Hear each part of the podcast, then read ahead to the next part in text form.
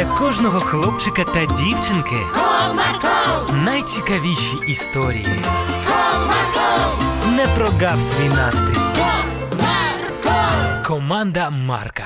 Привіт! Сьогодні я розповім вам історію моїх братика та сестрички про те, як вони готувалися до поїздки в гості. Цікаво, як це відбувалося. Уважно слухаймо.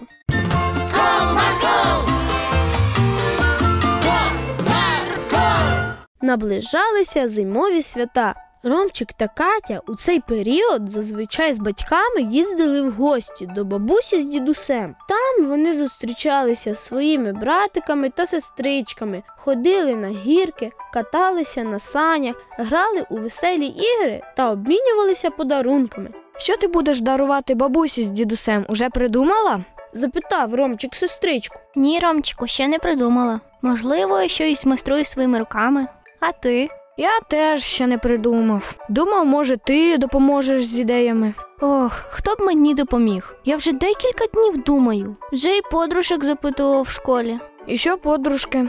Та ніщо. А ти, Ромчику, що думаєш? Що ми можемо подарувати? Ромчик задумано знизав плечима, і вони разом з Катією почали думати, що ж їм подарувати. Перебираючи різні варіанти, Ромчик раптово підскочив з місця і вигукнув. Точно, придумав. Їм це точно має сподобатись. Що, Ромчику, кажи швидше. Зачекай, Катю, мені треба дещо перевірити. Ромчик побіг до своєї кімнати і щось ретельно почав шукати. А Катруся здивована потопала слідом за ним. Ось вона, нарешті знайшов.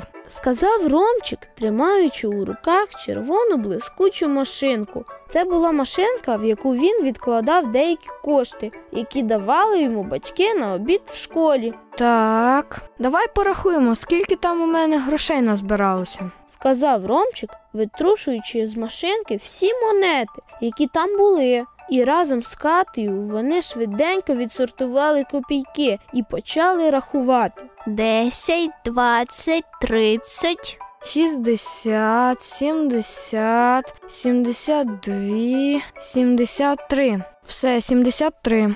Ромчику, навіщо ми порахували твої гроші? Що ти задумав? Ну скажи вже нарешті. Ну дивись, Катю. Пам'ятаєш, коли ми були останній раз у бабусі і дідуся, у них зламалася настільна лампа. Пам'ятаєш? Так, Ромчик, пам'ятаю. От я й подумав. А якщо ми їм подаруємо нову лампу, кожного дня, читаючи книгу, вони згадуватимуть нас. Це буде суперський подарунок. Що скажеш? Отак, це ти круто придумав. А скільки коштує лампа, ти знаєш? Зараз в інтернеті подивимось. Неси планшет.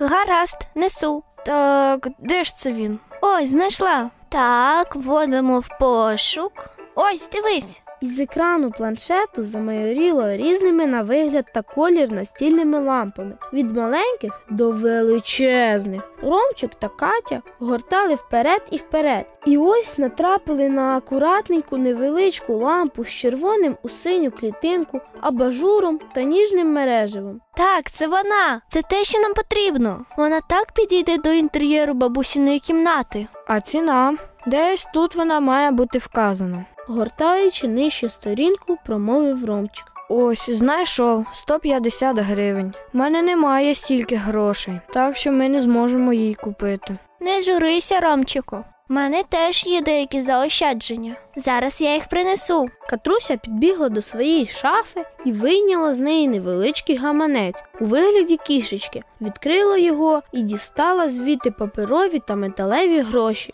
Ану, Ромчику, давай, допомагай рахувати. О, у тебе теж немало грошей тут. Ромчик взявся рахувати паперові купюри, а Катруся рахувала металеві. Через декілька хвилин гроші були пораховані. В Катрусиному гаманці виявилося 80 гривень. І цієї суми якраз вистачило для того, щоб придбати ту саму настільну лампу. Давай швидше замовляй. Все готово. Замовлення прийнято. Через декілька днів настільна лампа у гарній упаковці уже була у Ромчика та Каті. Вони прикрасили упаковку паперовим бантом та поклали у шафу, щоб вона збереглася до того моменту, коли вони вирушать в гості до бабусі з дідусем. Вам цікаво дізнатися, чи сподобався подарунок бабусі і дідусю? Тоді слухайте наступний випуск передачі і дізнайтеся усі подробиці. А зараз настав час прощатися. Бувайте, друзі! Marco,